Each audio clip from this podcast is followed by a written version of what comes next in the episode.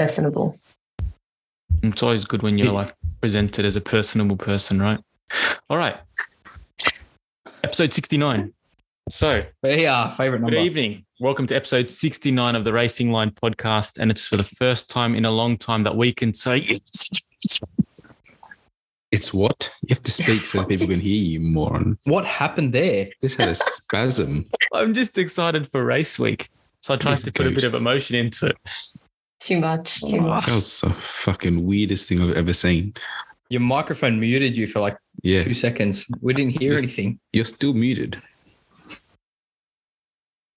Am I? No, Yeah, now I can hear you. Oh, Your head was oh. just throwing backwards and forwards. let's start again then. So that really I'll it. muted me, all my emotion. Yeah, All right, so let's start again. So, look like a snake bit your dick. Episode 69 of the Racing Line podcast. First week in 10 weeks, or even longer, that we can say it's race week for Formula One guys. We've had a bit of testing this week. We'll get into that later on. Drive to Survive has dropped. We'll get into that fairly soon. We've got um, a guest on the podcast, little sister, uh, and we'll explain Hello. what she's doing invading the pod in a moment.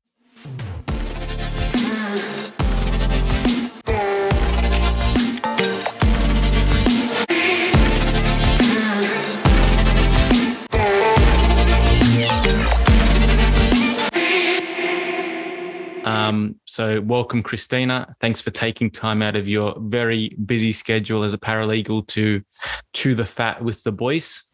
Um, we appreciate it. Um, but before we get into it proper, how are we all going, guys? Doing well, mate. It's been a easy week to do well, to be honest. Hmm. Fair Race enough. week, mate. Race week. Christina. Well, the week's just started, so Yeah. Yeah. Who are you? How do you know us? 30 seconds. Go. 30 seconds. I'm Christina, um, Mm. and I'm your little sister. Well, I'm two of your little sisters. And do Harry? I'm an acquaintance. and why might you why do you think you might be on the pod this week? Well, I got a random phone call from Joseph on Friday afternoon saying, You planning on binging Drive to Survive on the weekend? And I said, I don't know why. And he said, Well, we need to have more girls on the podcast. So here I am. I'm your token I female. I didn't. a I girl didn't on say the that. podcast.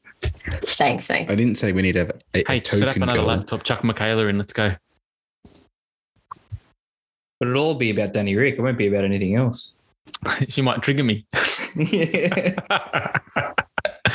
um, okay, so let's get into it proper then. So we're going to talk about a Drive to Survive tonight. We've been kind of tickling around the issue for the last couple of weeks, but haven't really dived into it properly um, as of yet because we're waiting for the for the latest season to drop. We kind of spoke fleetingly about some of the issues that they needed to resolve based on their last two seasons. Um, we spoke about the product and how it has affected Formula One positively, but also how it um, kind of needs to adjust itself slightly to continue to affect Formula One positively. Um, but we've got a season to talk about now. Now, J- Joseph, Harry, you've both watched all, if not a large majority of it. I've watched five episodes. I've got Five to say, I episodes didn't watch enough all to, of it. enough to talk about tonight. Christina, how much have you watched? And oh, That's all all right. 10 That's- episodes. How many? that's dedication. You've watched Yeah, it all. but it was at like 1.25 and 1.5 speed because I, I couldn't do this. That's Too fine. much is going on the weekend. That's all right. I haven't um I haven't watched it, so I'm purely mediating and talking from past experiences. But before we So get you- into it, yeah, you can't say nothing. what's happening? I'm telling I'm asking you, give it a rating out of one to 10. One second. Go. Harry, Seven. Christina, Seven. Joseph. Nine. Ooh, so we get an average of 7.75 out of 10. So let's jump into it proper then. Harry, Yes. what did you like? Elaborate. Uh, it was probably the best season, bar the first one in, for me. Um, it was less dramatized than the previous ones. Like I know the fake commentary is annoying for everyone, but there was less of that this year. Um, and I just think the storylines they picked, they were actual storylines throughout the season. They weren't made up ones like the Lando Norris and Danny Rick rivalry back in the day. Like they were actual. So for someone who might not have watched the show yet and is interested uh, might be interested based on what you've said. What are the key storylines that the series follows? Uh, well, so far there was episode one was like the welcome back kind of episode. Hmm. Kevin Magnussen's come back, all that sort of stuff. Episode two was the team principal wars. Uh, Joe, Christina, do you remember what episode three was? I think I wrote it down. I know there's been um, Bring up the order. episode five was Haas, episode four was Carlos Sainz and Ferrari. Yep. And It's more just like Sea. one. It's like back a bit to season one, where it's like one episode about each topic as to like nearly as opposed There's to nearly- rolling. There's nearly been one episode for every team, pretty much now. Okay. Danny Uh, Rick, Um, Um, I think Piastri. episode But two was about I think Mercedes as opposed to the team principal. So episode three was team principals. Right. Yep, so I think for bounce me, I think for me, what I've I think what I've liked most about this season, for someone who hated the last season, I think I said that outright, is that they've simplified the story. Like Harry said, they've chosen good stories. It's actually surprising because last year's championship was probably one of the best to make a Mm. good documentary about because it was so close, and they, you know, really ruined it. And this year's by the end of it, there wasn't many storylines left, but how they've sort of spliced it together, and I mean, I've got three more episodes to go, has been um, I, I th- I've been thoroughly engaged with it. I think also I forgot, like you you you hear so much news, you sort of forget like that. Uh, so- that uh, things all happen in one season. yeah, but if I, I forgot about this whole Max and Lewis thing, how you know that last lap of the you know championship was felt so long ago. So they sort of started off the documentary of that, and that was sort of the basis for going into the new season, which I thought was smart. And um, they've given us a bit more Gunter, which everyone likes. They've given um, you know uh, Mick Schumacher a bit of shine as well, which is a I think it's an interesting choice because there would be a lot of young fans who probably don't even know who Michael Schumacher is. So to sort of um, paint him on that sort of with that story, I think is a cool little tidbit that new fans can sort of go look at as well about who his dad was. There was one real cool shot of um, Jos Verstappen, Mike Schumacher, and Alain Prost with the kids go karting together. I thought that was a really um a very cool, only like three seconds, but for a nerd, I thought that Mm. was a real cool little bit of footage. I Alain, appreciated Pro- that. Alain Prost's son was Nicolas Prost. I'm not sure, but um, it was just a cool. It was a cool little snippet. So if you were someone who, say, this was your first season, like, like hypothetically, this is your first season of Drive to Survive. You haven't been exposed to Formula One. Christina, what kind of um, kind of things do you take away from it? What's going to excite you as just the casual observer watching this season of Drive to Survive with no real um, barometer for what Formula One is, who the drivers are? Does anyone stand out to you as a character in the 2022 edition of Drive to Survive? Um, if you know nothing about the sport or if you've never watched it before, I think you're first going to pick up on kind of the ruthless side of it from the team principal sort of aspect, but also just the way that drivers kind of have like almost musical chairs when it comes to what they call silly season. Um, and I think you're just kind of realizing that there's more to the sport than just car racing. Um, and that there's like real politics that are involved. And I think that kind of entices people because it's not just about cars going around a track in a very simplified way, but that um, these are people and they have stories and, you know, things are more intriguing than you might originally expect them to be. So I think that's one thing if you're new coming into it, that's what you're going to notice. But as opposed, sorry. That's all right. One going. thing I've noticed that is really good is the splicing of footage from the races. Yeah. I remember last year we we definitely said there was a lot of um sort of bits and pieces stuck together that were from like different parts of the race, and it was like different races and from different, different races. From different times of day as well. Um, whereas this one, it is very seamless. So if you just want to watch it for somewhat the storylines, but more just to see a bit of cool Formula One action, they have spliced together some really good little segments of sort of racecraft and and you know um, overtakes that just from like a car head would would appreciate. I think very much so. Well, if you think about what like people digest nowadays all the reality TV, all the overly dramatized shows. You're, you're, you're our re- resident expert of these shows. How would If How- you how do you, about um, what people measure how it people it? digest things, like people, uh, you know, unless you're the avid fan of Formula One, you're not really going to watch a season review. Uh, someone like myself, you know, we might watch just like oh, what, just to remember what happened last season. It's just like race highlights and that kind of caper.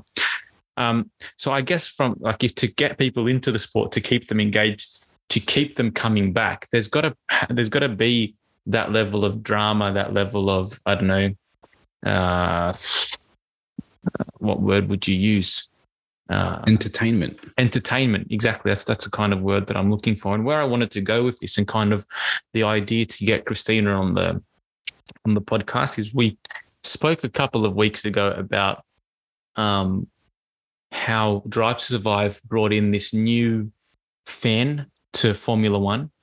Um how it brought in for the most part a whole new demographic also to formula one just based on the accessibility of the sport through a medium like Netflix.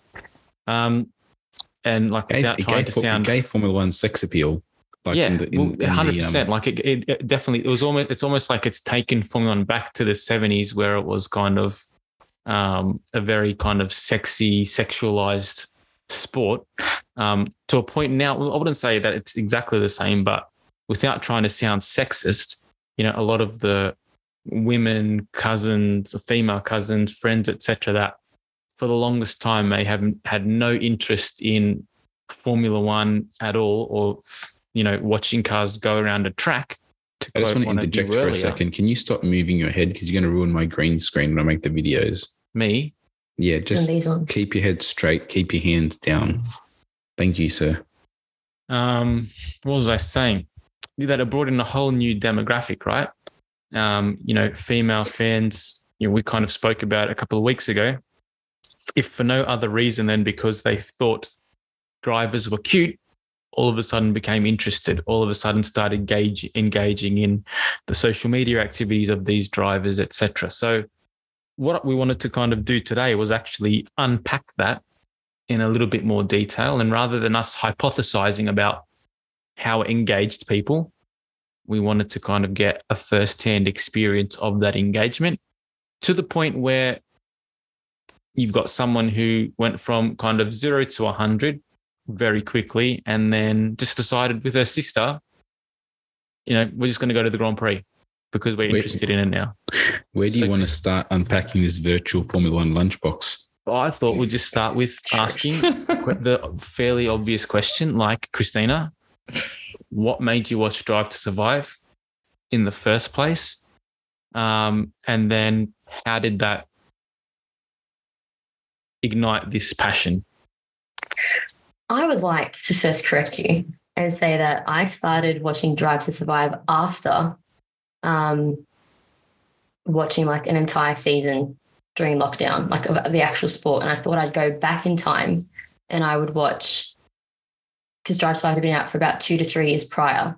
And so I'd go back in time. And that kind of gave you or gave me um, much more insight into um, a lot of the the drivers themselves and also kind of the the team politics. And so I think it kind of started first from watching the sport as and then going backwards to watching Drive to Survive. But I think that the first season was 2020.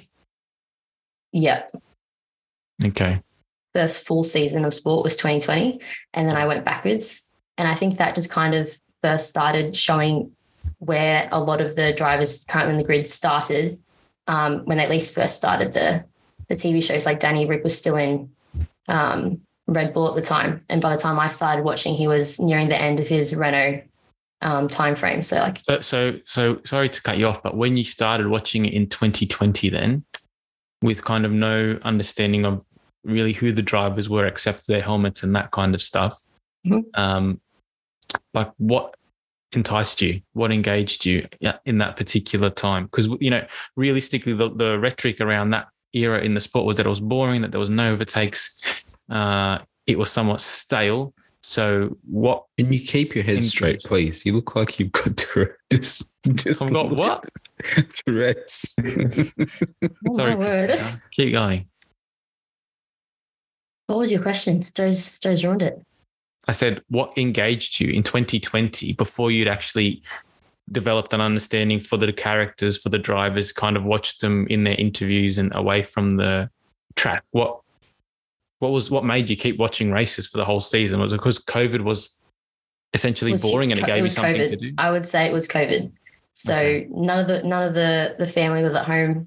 Essentially, if you were out of the house, there was only select two of us left, and um, I noticed that Luke, our youngest brother, um, had no one to watch sports with, and so I decided to get a Kayo account, um, and I was the person that would wake up with him, and Dad would then you know join in. We'd watch the Mandalorian, then we'd watch the race on Sunday nights, and then I think from that kind of habitual watching of it, um, the excitement for the race to come, the conversations that would occur, because you didn't really have much to talk about during COVID. So then this kind of became the topic of conversation. And then from then I was like, well, season's ended. I need something to keep me going until the next season starts. So then I decided to jump on to Drive to Survive and work my way backwards from there. so, what That's keeps what you coming back now? That's sort of the, the next question. So, you made think you made the initial step into the sport. You had like the initial dopamine kick, but what is the thing that keeps you coming back?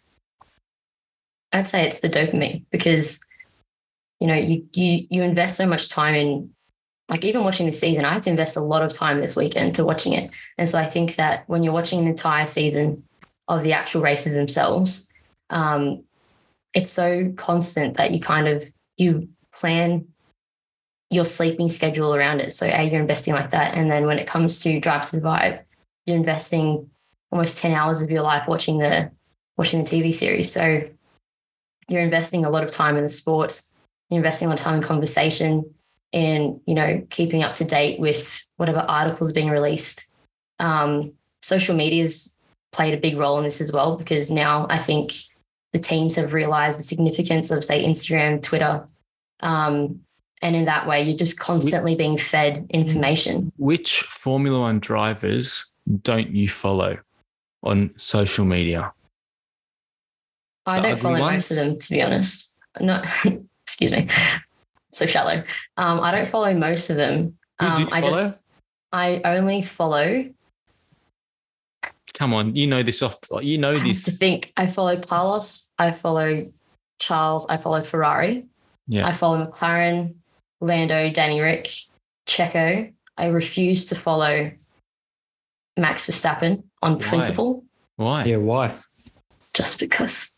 On See, this is the juice that I really, I, I This is- think. yeah, I want to know why. Like, this is, tell us. Is, is it 2018 Max versus Danny Rick that did it for you?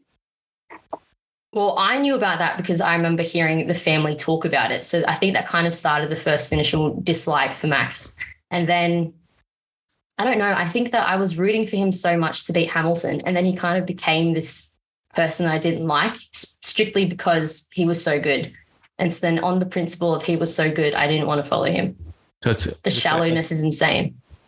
Okay. Well, let me Yeah. talk about Alex Albon, No, I don't. And it's What not because George he's not- Russell. he's got a lot of top no, stops. that's on I, I that's on principle as well. I don't like who he's become either. Why? I felt so sorry for him at Williams, and I felt so happy whenever he got points. And you know, then he joined Mercedes, and I felt happy for him there because it was a step up. And then he just became this So, so absolute this, sook. so this is what fascinates me, right? He's very So, like- vanilla. Pardon, He's so vanilla. Oh, George oh, Russell. it kills me. But this is what fascinates me, right? This is actually the one of the probably the the awesome things about Drive to Survive in that you've got it gives you the capacity to number one engage with the driver. Let me sorry, put my hands down to engage with the drivers to develop some kind of empathy for them, some connection to them. But also over time, it also allows you to um, kind of stop feeling that and to have different opinions about them and to stop barracking for them and all those kind of things as well. So what I'm kind of asking is, did, did the um, dislike that you generated for some of these drivers does that also stem from watching drive uh, from Drive to Survive, or is that purely now based on kind of keeping up with the sport through you know more traditional means whether it be you know publications or youtube videos or articles or those kind of things? Social media? Um, I'd say that Drive to Survive hasn't had that effect. If anything, it makes you feel more sympathy for people, um, especially when they're having those like one-on-one with the camera conversations as opposed to kind of the track footage. Um, sorry, Joe, put my hand up. Um, I would say it's Just mainly hand up. from. Who cares? He's a Nazi man. Let it just do what you want. This all be Anthony. I'd say it's mainly from the, the consistency of actually watching the sport that kind of makes you no longer feel sym- sympathy for people. Because I could say that in this entire season, you only really saw George, you know, push people off the track maybe once or twice. When it, Right, whereas in reality, like he, he I was terrible this season. Sorry, I had a fascinating conversation this week, and I sort of just got somewhat drawn into it because I was I was putting on the um F1 testing sessions on the TV at work for no other reason other than I just didn't want to watch anything else, and the other fellow doesn't mind watching a bit of Formula One, and we had a young gentleman come in, nice bloke, and he was he proceeded to tell me how great um the se- uh, Drive to Survive season one was because he was binging it at the time, and I didn't um I didn't let him know who I was or what my sort of my um ho- d- I have a hobbies were. podcast on this. Yeah. No, I just I just I just you didn't wanted name to. Drop just- the podcast on. You didn't flex. I did on- nothing. I did nothing. All I said was I just card. he he started talking and I just I, I was like I'm gonna use this as a little bit of the um, number one racing Formula One podcast in Western Sydney. In Western Sydney in Greater Western Sydney. by default. then you find out there's another one and we're actually not. um, that would actually be very funny. Uh, we should And put they out a don't poll. do What it in is what is your and they don't have a logo, but somehow they've still got more downloads. anyway? So I use it as a I use it as a little bit of Anthony. I use it as a little bit of a what's the word?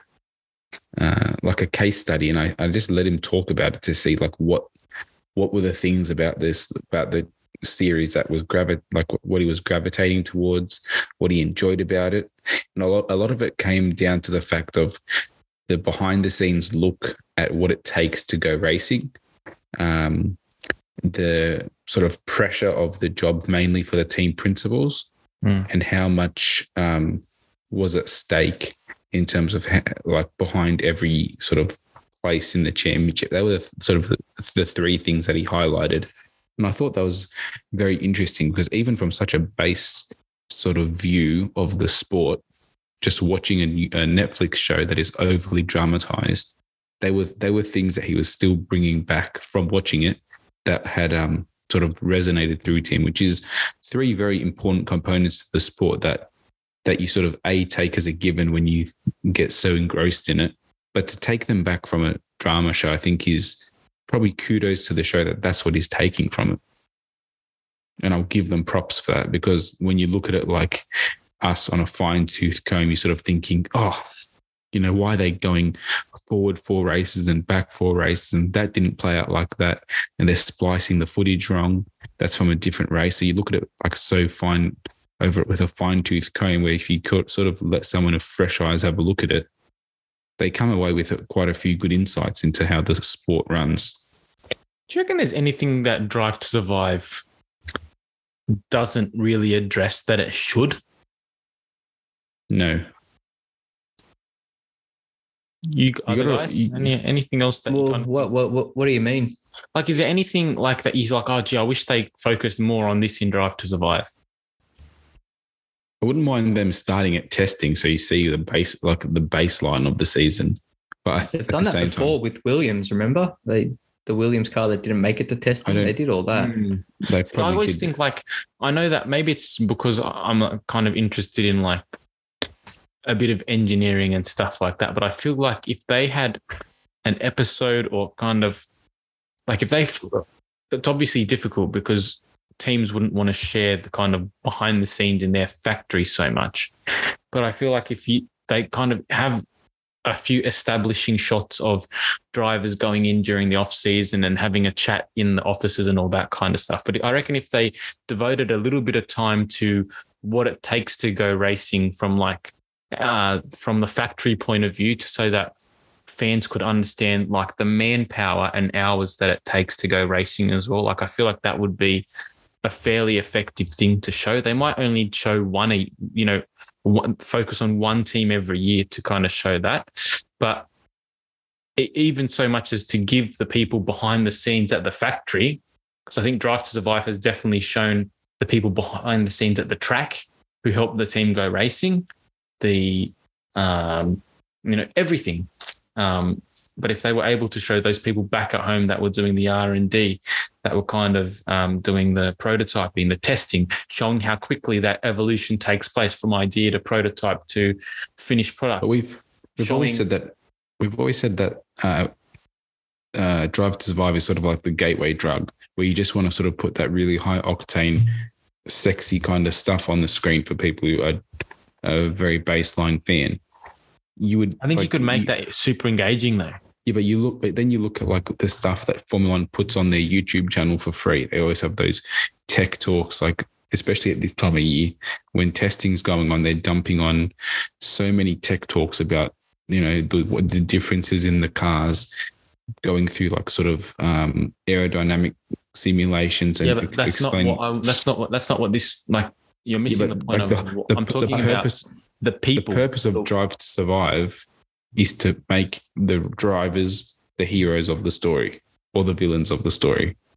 It's not to highlight, you know, the tech advancements in the sport. No, that's, that's not what I'm talking about. I'm saying to give the people like to to show the manpower and the people that from the factory perspective that make it possible to go race. Do you care about the kit because, man at Chelsea who puts the kits on the on the seats? No, but if it was even just half an episode or something like that where you've got people talking, showing what they do. Like you could make it super engaging as well. You've got a crash at testing. How does that piece fly from bloody England to Bahrain in one night in someone's luggage? They're carrying it literally in their overhead. Like all these things happen. And we don't even like there's a story there to show just how insane the sport is. And I feel like those people don't get enough. You got I, a I feel like. Yeah. Okay, Christina. Sorry, Harry. You got a little bit of it. Um, I think it was maybe the first or second episode. It was kind of when it might have been the second episode where they were trying to really highlight the fact that Mercedes was struggling with their porpoising issue. And so they kind of went back to the Mercedes HQ. Um, so you got a little bit of what Anthony's talking about where there's like a very brief, you know, discussion with an engineer. Um, which kind of allowed you to kind of see how they're deciding to change like little bits and pieces of the car to make you know the porpoising less significant for the drivers. Um, but what you were saying, Anthony, I think that maybe one thing I know that the social media um, really pushed this time was you know Hannah, the Red Bull strategist, and how she was the reason behind you know Max winning all these races. And so I think that maybe if you got like a few segments of the team strategists and even like wondering who the strategist is for certain teams that are actually going poorly when they should be going well, um, that could kind of actually add because to, to the whole drive survive, you know. Can I um thing? You, you guys mind if I segue a little bit? Yeah. Let H finish his point. Yeah, oh, right? sorry, H. Oh yeah. Oh, I was just going to say, I feel like they're kind of catering to the masses, and old mate who only jumps on once a year to watch Drive to Survive isn't isn't that interested in what happens back at the factory. They're more concerned about what's happening at the track. And I think that's where Drive to Survive is coming from.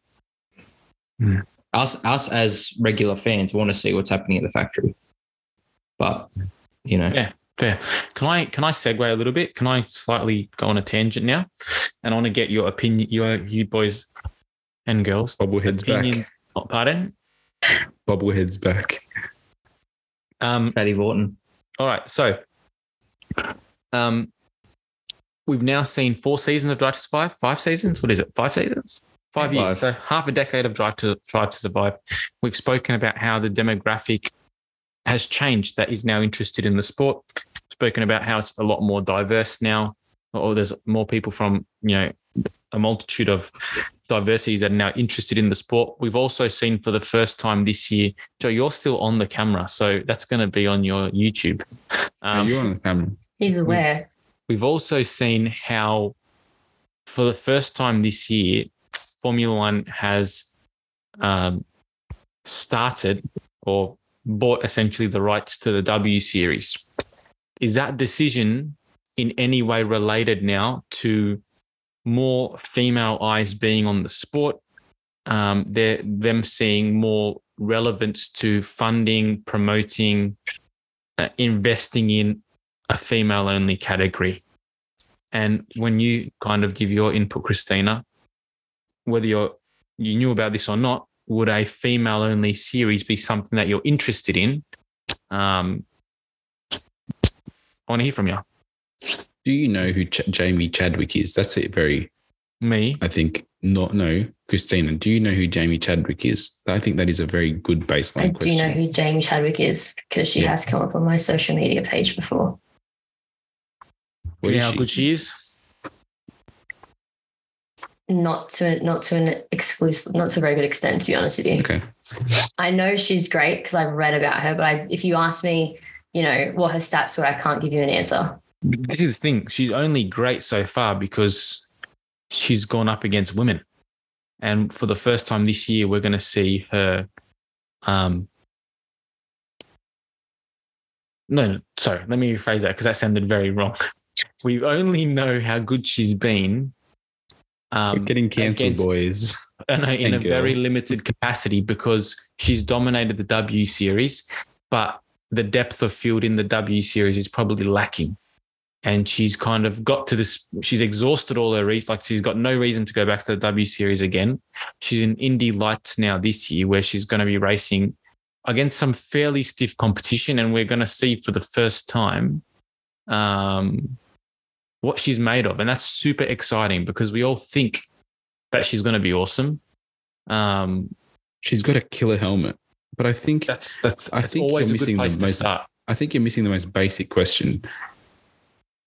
Are you interested, Christina, in watching um, motorsport like the W Series? Do you know what it is? Does do you have any um, interest in using like your free time in, in watching something like that? And if so, why or why not? Because I understand. I reckon it's intriguing, to be honest with you, because it's such a, you know, I think female sports now is kind of being pushed a lot more into the limelight, especially of sports. Um, and that's not just for like Formula but that could be also for like women's basketball. Netball's been around for ages, so that's a different Is, story. is, but it, um, is it a, is it a, is this a true fact that women still like watching men's sport? Men will watch men's sport for the competition. I think women also want to watch it for the competition, but also they have that probably primal attraction to the men that they probably don't have for women. Is, it, is that, I is that reckon a you're not going to find, fact? yeah, you won't find a young demographic demographic of girls. I reckon watching um, all female sport because like young girls have this like, you know, they fan over specific. This could be mass generalization, but they fan over um, like the more attractive male, you know, sports players. Um, and that's Might they you know, might they watch very it? real in Formula One. Might might a young aspiring female go karter be interested in it? Um, Well, if she's a go karter, like if she's actually invested in the sport, then definitely because she wants to see what she can aspire to be. But if you're just like a young kid who just started watching it, I doubt that you're going to first go towards an all women sport because A, it's not spoken about as much. So you're actually going towards what you hear. And then there's obviously an attraction to it because, you know, social media now is just buzzing. Um, and then you know, that's what you're going to get gripped on. You hear about the women's sport afterwards. So I've been watching this sport mainly since I was a kid, but more in, in a more invested way for the past, you know, five years, three to five years. Um, and only in the past year have I started to become interested in a women's sport, sporting category for this. do you know Um, only because know hasn't there's heard a of female before for me. series TV show, a W series? I've heard of it and I haven't watched it. I don't even know if it's out, to be honest with you. Like, I wouldn't know Driven. because I'm not invested in it. Hmm. There you go. there you go. Can we talk about some testing? yeah, Because not start? that this isn't not that this isn't fun, but I just feel like testing was a lot of fun this week. Um, well, did you watch any? well, How I did. Do you know? Well, this is what I this is these are the things that I picked up on. Um, and some of them is fairly obvious, but anyway. Number one, Red Bull look ominous. And number two, Ferrari um quietly confident about, but I feel like they've kept their powder dry. Mercedes look in a much stronger position than they did last year. I wouldn't say that they're at the level of Red Bull, but it wouldn't surprise me if by four or five races in, they're there. Just like they had a few issues on the first day, but they look good. Not like they look good. Um, They don't have a they don't have a porpoising issue that they're going to have to wait like sort of fix up for Yeah. half a year. They can they can develop Yeah. the car rather than just redesign it. and I think as a as a fan of the sport, one thing that I love to see from um, the three biggest or the three strongest teams right now in this new formula is that each one of them has a different aero philosophy. So they are all extremely different cars. How Mercedes, like, I'm ex- I'm happy that they did, but how they continued to run with that side pod design this year and kind of even go further and more dramatic with it. Do you think that's do you think it's a pride thing? Yeah, but I also think that they are smart people and it's great. Like it's amazing. Um, you know, you read a set of rules and everybody's going to interpret them differently. And it's beautiful to see how, like, those three teams, there is pride. They're not going to copy each other because they want to do it their way. Um, but it's it's beautiful to see them like all have totally different philosophies and really achieve, you know, within a quarter of a second of each other. That's so cool. How cool are people? You know what I mean? I think we've got Uh, the coolest case study. I want to hear about this one. What you guys think? I think we've got a year where we could have the coolest case study we've probably had in a long time because you've got Aston Martin who have got it seems the pace to challenge the top three, um, and some are saying pace better than Mercedes, running a Mercedes engine, Mercedes drivetrain, Mercedes gearbox, But with a car that looks car. eerily similar to a Red Bull design philosophy. Mm. So Mm. like you've I got, feel I feel that the top three were sandbagging a little bit though. I wouldn't, I wouldn't be surprised, but I'm, I'm, I'm just saying like it, it would from, from what, and I'm no expert because I, I'm not even, uh, I'm not even close, but from what the experts are saying, looking at the, um, the race runs that each driver did, and judging that off just pure race pace. Obviously, it's not a perfect race, but just run, running, watching the tire strategy, the whole run, it would be Red Bull first, second, and Aston Martin ahead of the, the Ferraris in terms of just their pure runs. I Yeah, they could have filled the that. I tanks. would, a I, bit. I, would well, I'm, I'm not saying you are, but I'm also saying you're not an expert. But I'm saying that what the experts are saying is that from the just from the pure race runs, it is the Aston Martin has made massive gains. Mm. It has been on the Listen, protein all off season. Yeah. Well, you know, we were talking today, Harry and I, and he kind of said, and we'll talk about this a bit later on. Um, but he said, you know, what are going to be some of your dark horse predictions for the season, right? Um, and based on what I saw in testing from Aston Martin, I think honestly that Fernando Alonso is going to win a race this year. Imagine the scenes. Fernando Alonso is going to win a race. He's going to get a wet race or he's going to get a race where there's chaos up front. It's always going to happen. And he's going to be there to pick up the pieces because he's going to be the best of the rest. Pardon? 50 bucks, it's Monaco. I don't, It could be Monaco. I don't know, mate. Could be Azerbaijan. It could be um, Vegas. I don't know. He, Uh, he did say he did say that Lance Stroll's a potential world champion. So maybe yeah, Yeah. maybe Lance Oh, you know Stroll. what? uh, I'll tell you this. win the- One thing that I saw in testing is that if Lance Stroll doesn't pick up his game, Felipe Drugovich is going to be driving that car by the end of the year because he looked very No, comfortable not. in that car. No, when your dad not. owns the team, I it, there's a bit of sarcasm in that, but uh, he You know- looked you know, very I comfortable in that car. I do think that the performance that Drugovich put on this um this preseason has probably limited Danny Ric's job to the sidelines forever. Because hmm. when you see the performance that he put in, he didn't put a foot wrong. And if you And can Sargent and oh, Piastri. I I haven't got to that yet, but I'm saying Oh, just sorry. like when you when you look at Dra- Drugovich as a whole, you're going to be commanding a much smaller salary than 18 million dollars a season minimum, and you and you know he he did the job above and beyond I think what anyone really expected. Like that was I, I was quite impressed to be honest. Any any um like negative surprises? McLaren, McLaren. I don't know if there I was a surprise based on their rhetoric after the launch, to be honest with you. but did you did yeah, you but did you expect to see the, the exact problems that they had last year carry over this year? I mean, the same thing I said to you on the chat a couple of days ago. Like, yes, I'm underwhelmed, right?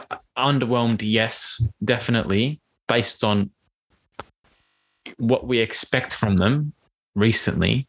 Um, but like I was saying, if but any team gets 100 laps of testing a day and is able to accumulate 300 laps over three days, while it might be alarming based on some of the issues we saw with the car, I'm not like, oh my gosh, this is horrible. You know what I mean? Like they've still got the 100 difference, is, the difference is 100 laps uh, every day is the norm, but usually they have four days, so they're usually getting about 400 plus laps. So But I'm still saying 100 laps still a day. Laps, you're still 100 laps short of the norm. No, because because the top team did four, the top team did 450. Most teams did 380 or something like that. So they're listen, they're down, but it's not like I think. I think it's not team like they're in a position where they will not be able to like they will not.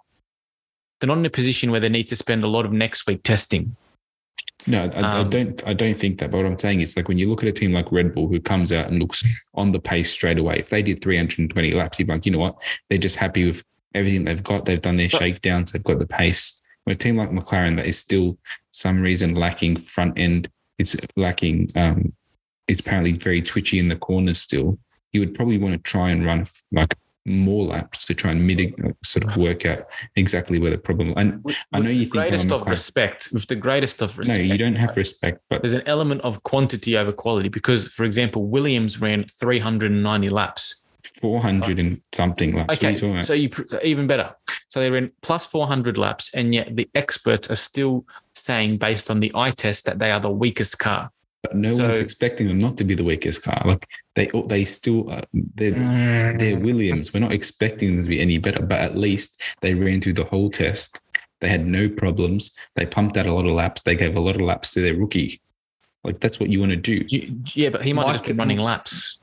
my concern, besides all that, my concern is that McLaren haven't fixed, well, don't seem to have fixed the issues from last year. Um, That's the major concern, I think, more than anything. like we, we know that they were horrible in Bahrain, but you'd think that they'd come with a package that would improve their performance in Bahrain.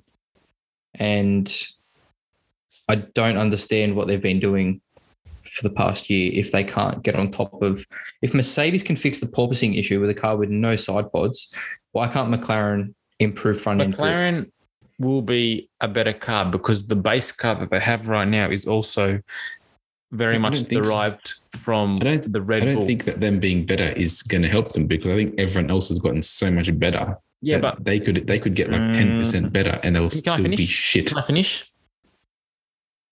Can I finish? Three weeks Okay, ago, three weeks ago, they came out and said that they are not in a position where the things they've got in the pipeline that were supposed to be ready for this test are ready. So I'm assuming that a lot of what they have, a lot of what they're working with is not um, ideally what they wanted to go racing with in round one. So given Do you not find that concerning though? um, yes, I find it concerning, but at the same time, we knew that this this has been an issue. Like this is always an issue with McLaren because they don't have a wind tunnel, uh, and we're not going to see. not any- it. That is not a reason for them being this far behind. Are you It is. serious right now? It is. A, it is a reason. It's a very real reason. Um, that will be ready. I think they're saying in two months. So for next year, it's going to be not an issue. It's somewhat concerning. I will say that.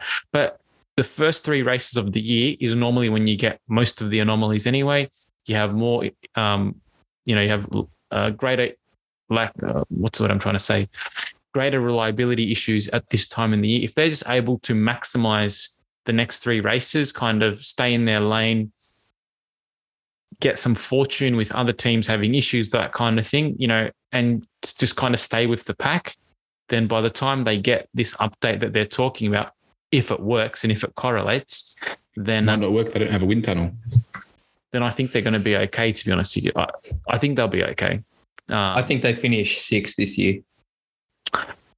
I think we're I being too dramatic tough. because, but like it, they had a year last year where they regressed somewhat, or I wouldn't even say they regressed. I just reckon that Ferrari went back into the place they should have been. Yes, Alpine, they probably should have been more competitive against Alpine. You can say it's the car, you can say it's the competitiveness of both their drivers or lack thereof. You know, we won't go into that today. Um, but I think it's too way too early in the season to even cast a prediction as to where they're going to finish. I, I guess Um, I'm coming from it from the perspective of Aston is saying, like everyone's saying, Aston's quick already. Yeah. Alpine is going to be quick. Alpine, Right they're, off the they're bat. saying the same thing about Alpine that they're saying about um, McLaren. No, they're not. Yeah, they are. No, they're Yeah, not. Alpine is still a huge unknown. Yeah, but okay, if we just if we just break it down, like this is the time to make rash decisions and say stupid things. So if if and I'm just going to look at it, you know, just purely of, of what the experts are saying. You look at Red Bull; they have they've taken a step forward. You look at Ferrari. If anything, they're just behind Red Bull, and you look at McLaren, uh, Mercedes; they're still just behind Ferrari. That hasn't changed from last year. If we're then adding Aston Martin to, if not at, at the level of Mercedes, let's say let's say just behind them, right? They're not Let's- at the level. They're they're going to be obviously behind them, half a right, second. well, let's- not let's- just behind let's- them. They'll be half well, a second when push let's comes say to okay, let's say they're behind them. That's now four teams. All right. Yeah. Alpine Alpine have come out and said we've hit all our marks in testing. There is this they they look to be the twitchiest car, but in terms of lap time and in terms of race runs, they still look like like they haven't they they're still quicker than last year. Um, and they look they don't look like they've taken a step back. And apparently they're running high fuel for like extra high fuel for most of their runs. So if we're now injecting McLaren there, they're automatically one sort of spot back from where they were at the end of last year. And we're not talking about the gains that Sauber look like they've made as well, because they look, you know, they had the fastest lap on day two and day three of testing, and they look like a very, you know, competitive car with a good driver lineup as well. Yeah, So- I, I guess I'm just saying if McLaren does come with these upgrades, you're saying it, they're saying they haven't got them. The first three races are where they're going to lose out on finishing in top five. I think if the other two teams capitalize on their Yeah, I, I I agree with you. But you know, last year, last year, or you guys, particularly Joseph, in the past, you said that McLaren McLaren are idiots because they overpromise and then they underachieve. And then this year, they're very transparent and say, "Listen, we're not ready yet. We've got some things developed on this car, but it's not what it's not even what we wanted to go testing with." So they're telling you that they're underdeveloped right now, and then that's an issue as well. Um, so anything can happen in the first couple of races. I think if there is a time when you don't need all the upgrades because funny things happen, it's probably now. If there, you've also got to take into consideration you've got a rookie driver anyway, so those races aren't going to be maximized purely based on the learning curve that it takes for them to, or for Piastri to get up to date um, or up to speed. So, like as far as you know, you could also say that Aston Martin, as good as they are, they've got, they're probably going to have Drugovich behind the wheel for the next two races. Um, so that's going to hinder their ability to capture or maximize points. So with all of those things being The said, Formula, the, the current Formula Two champion Yeah, Not. Yeah, but Piastri, Piastri, Piastri is also, you know, F two champion in the most recent season that he's raced there too. And I've just if- said if- that he's if we're going to. talking about- But if we're talking about a current F2 champion he's in a better car, then the He's also fella- he's also a rookie, and the argument could be made that he was the best driver in F two last year because all the recent competition was gone, and everyone that he was racing against was a rookie in F two. If you wanted to go down those lines, so by default, based on his experience in the category, he should have been the champion. Um, but with all that being said, blinded with all of that being said, first couple of races, just be safe. Don't make mistakes. Um, stay out of trouble. Try to, you know, qualify, maximize qualifying. Um, and then we'll go from there. Because one thing about the McLarens, even though they weren't great race cars last year, they were pretty slippery in a straight line during qualifying and under, you know, low fuel load. So if they can get themselves to ninth and tenth, I think um, you know anything can happen. Um, and Ocon and Pierre might just wipe each other out. hopefully, um, that was a recipe for disaster from the start. But um, I guess I wanted to hear from all of you some predictions for the season. They don't have to be like I've got a couple that, or one that's a bit outlandish, but any any predictions Can I can I ask a question forward? to Christina to begin with? Christina, who wins the battle between the Ferrari drivers this year, and why? Good question. That is a great question, to be honest with you. I think that. Don't um, overthink it, mate. Just just shoot I'm not shoot from the hip. it, but I think that Carlos is like he's an, he's a real underdog, and I don't think that people appreciate his ability enough. Um, Charles doesn't have Binotto this year, however, he is back with his old Alfa Romeo principal, so I'm not sure. It could still be in Charles's favor in that way, but I would like to think that. Look, I would like Charles. I would like Carlos to be the person that wins. Um, but I think that there's still too much hanging on Charles and his, you know, the length of his contract. So I think he still might win out. That's my that's my prediction for that Very specifically. diplomatic response. Um, I okay, just thought my something- I just thought something pretty funny as well, just to share with everyone. You you were saying who's your dark horse, and there is actually a dark horse in in Formula One because it's Ferrari. Oh, you're so funny. um, okay. Here's my bold predictions. H. Yep. Fernando to win a race. I said that already. Number two, Logan Sargent, two top tens this year. Number three and final bold prediction Yuki Tsunoda doesn't see out the year. Uh, yeah, I believe that one. Because if Yes, Nick, especially- if Nick DeVries comes in and if is even if he's purely consistency personified, and that's something that he's pretty bloody good at. Um yeah. Yuki out. Especially if Red Bull end up selling AlphaTauri. Well, who's racing There's for nothing- Red Bull in Super Formula this year? That's Yuri, isn't he? Who? Nick Cassidy. Nah, nah. What's his name? Mm, I can't think off the top of my head, but they got someone in Super Formula this year.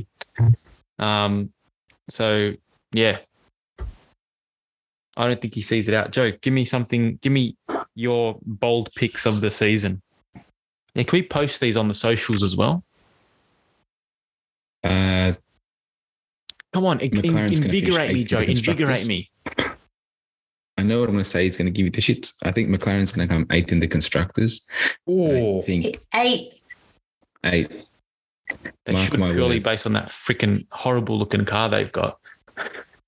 You guys, you looks guys better in don't realize you, you don't you guys don't realize you're looking at a person who's watched the downfall of Williams twice, and I've seen the, these these signs. I think I honestly think Zak Brown's at his last year with the team because I don't think they're getting better, and by default, if they're not getting better, I think he's gone because I think it's a failure. Um, you can look at him laughing. I'm not laughing at you. I'm not laughing at you.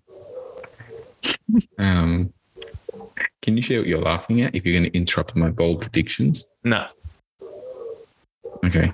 Um, I think what you said about Logan Sargent, I'm going to say he's going to beat Alex Albon in the championship this year. No Um, way. No chance. Yeah. No way.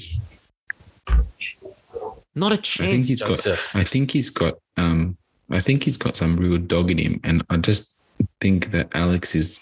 I, I'll, dude, if if Logan can beat Alex in the championship, it means Williams have had a good season. So let's put, hang it on there. And I also think uh, Mercedes is going to beat um, Ferrari in the in the constructors this year, Mm. and will get more wins than Ferrari. How many how many race wins will there be this year that aren't Red Bull? Is it 23 races? Do we get 10? I reckon you Yeah. get. This is a good one. How many non-Red Bull races? you get- wins? I reckon Red Bull's going to get 13 wins this year. So 10. I'm going to say 8. Okay. Eight non-Red Bull wins. 8 non-Red Bull wins. Harry, how many? Yeah, eight to ten. No, no, have a number. Have a different number to me so that we can put it on the socials. Go nine. Nine. Christina, how many? Be bold. I'm gonna go 11. 11. I'm going with 11. I'll go with 11. I like it. Roll the you. dice. Don't think Just bring it twice. And you know what? I think we'll leave it there because next week when we come back with episode, oh, sorry, what were you going to say? I didn't get my predictions. Oh, Neither did sorry, Christina. Sorry, sorry. What a what a what a grub. You're such a jackass. Come on, hey, give us your predictions and He's tell too me. busy laughing at something on his phone. He needs to get off Yeah. his pod. You've, Um, probably, you've probably been waiting to say this all day. Then he gets a Let's big go. fuck you. Let's go. um, first one, I think Charles takes the championship down to the wire. Ooh. Not not with race wins. I think he's consistently finishing on the podium. Hmm. I think Lewis obliterates George. And when I say obliterates, just beats him. What are you laughing at? Got to be by more than 50.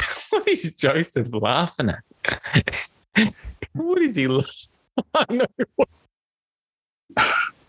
I know what you're laughing at, and it's not to do with F1. All right, sorry. I'll tell you about it after, Harry. What's his next one? And I think Checo struggles in the first first half of the season. I think the pressure goes on him Hmm. and they replace him. I'm not saying it's going to be DR. I think it will be, but it could be Liam Lawson. It could be Nyck de Vries if he's consistent in the Alpha That's the one. But Liam Lawson's in Super Formula. I do think, and there's whispers of it already, that DR will be in that seat come season end. Mm, I like that a lot. Interesting. Do you know what that means? If DR's back in a Red Bull, He's number two driver. it is, but also means no more ridiculous helmets. Yeah, the uh, 2018 Red Bull helmet was pretty sick. That car sales helmet, man, that light Mm. blue, sky blue one.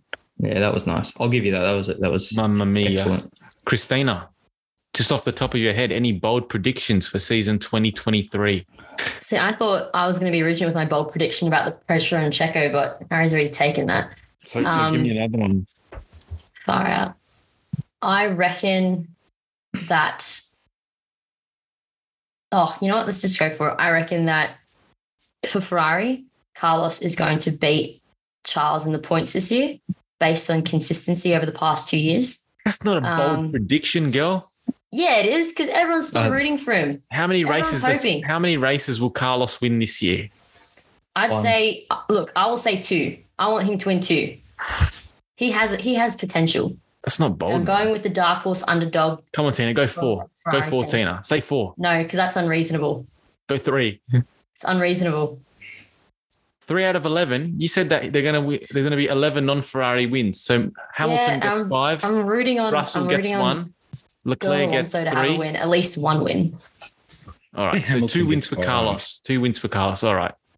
I'll give you that. And. I reckon that Oscar will put the Oh yeah, give on us an Oscar prediction. Ooh, I like that one. What did you say, Tina? Yeah. Just just Oscar puts the pressure on Lando. what does that mean? Like, give me give me a metric to base that on.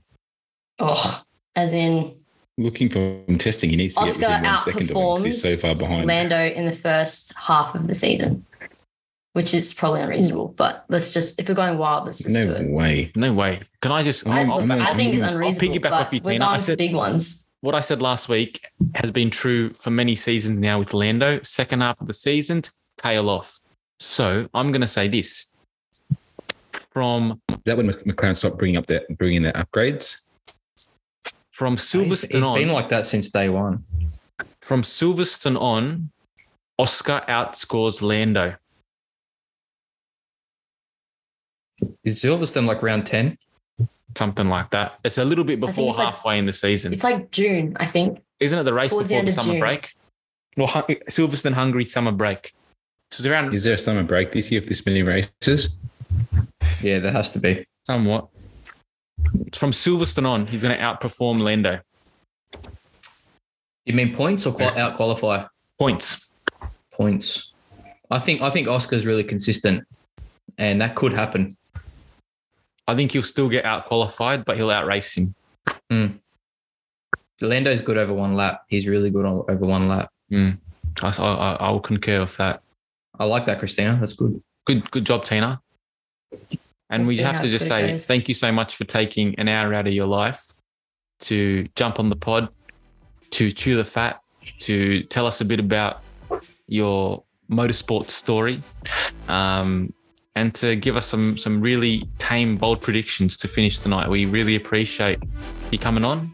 Um, yeah, thanks. Well, thank you for having me. And for everyone else who's listening, as is always the case to finish the pod, please continue to share, like, subscribe, follow, all of those things to get other people involved as well. Really appreciate everyone who listens to the podcast, everyone who shares the word. Not enough of you are sharing it because it has, the pod hasn't been growing over the last couple of months, but staying at 40 downloads. So please keep sharing. But with all of that being said, what a great time of year. The first race of the season's around the corner, and we'll bring you the round number 70 next week with our first review for Formula One 2023. So thank you so much, guys. Have a great night. Harry, cue that music. Bing, bing.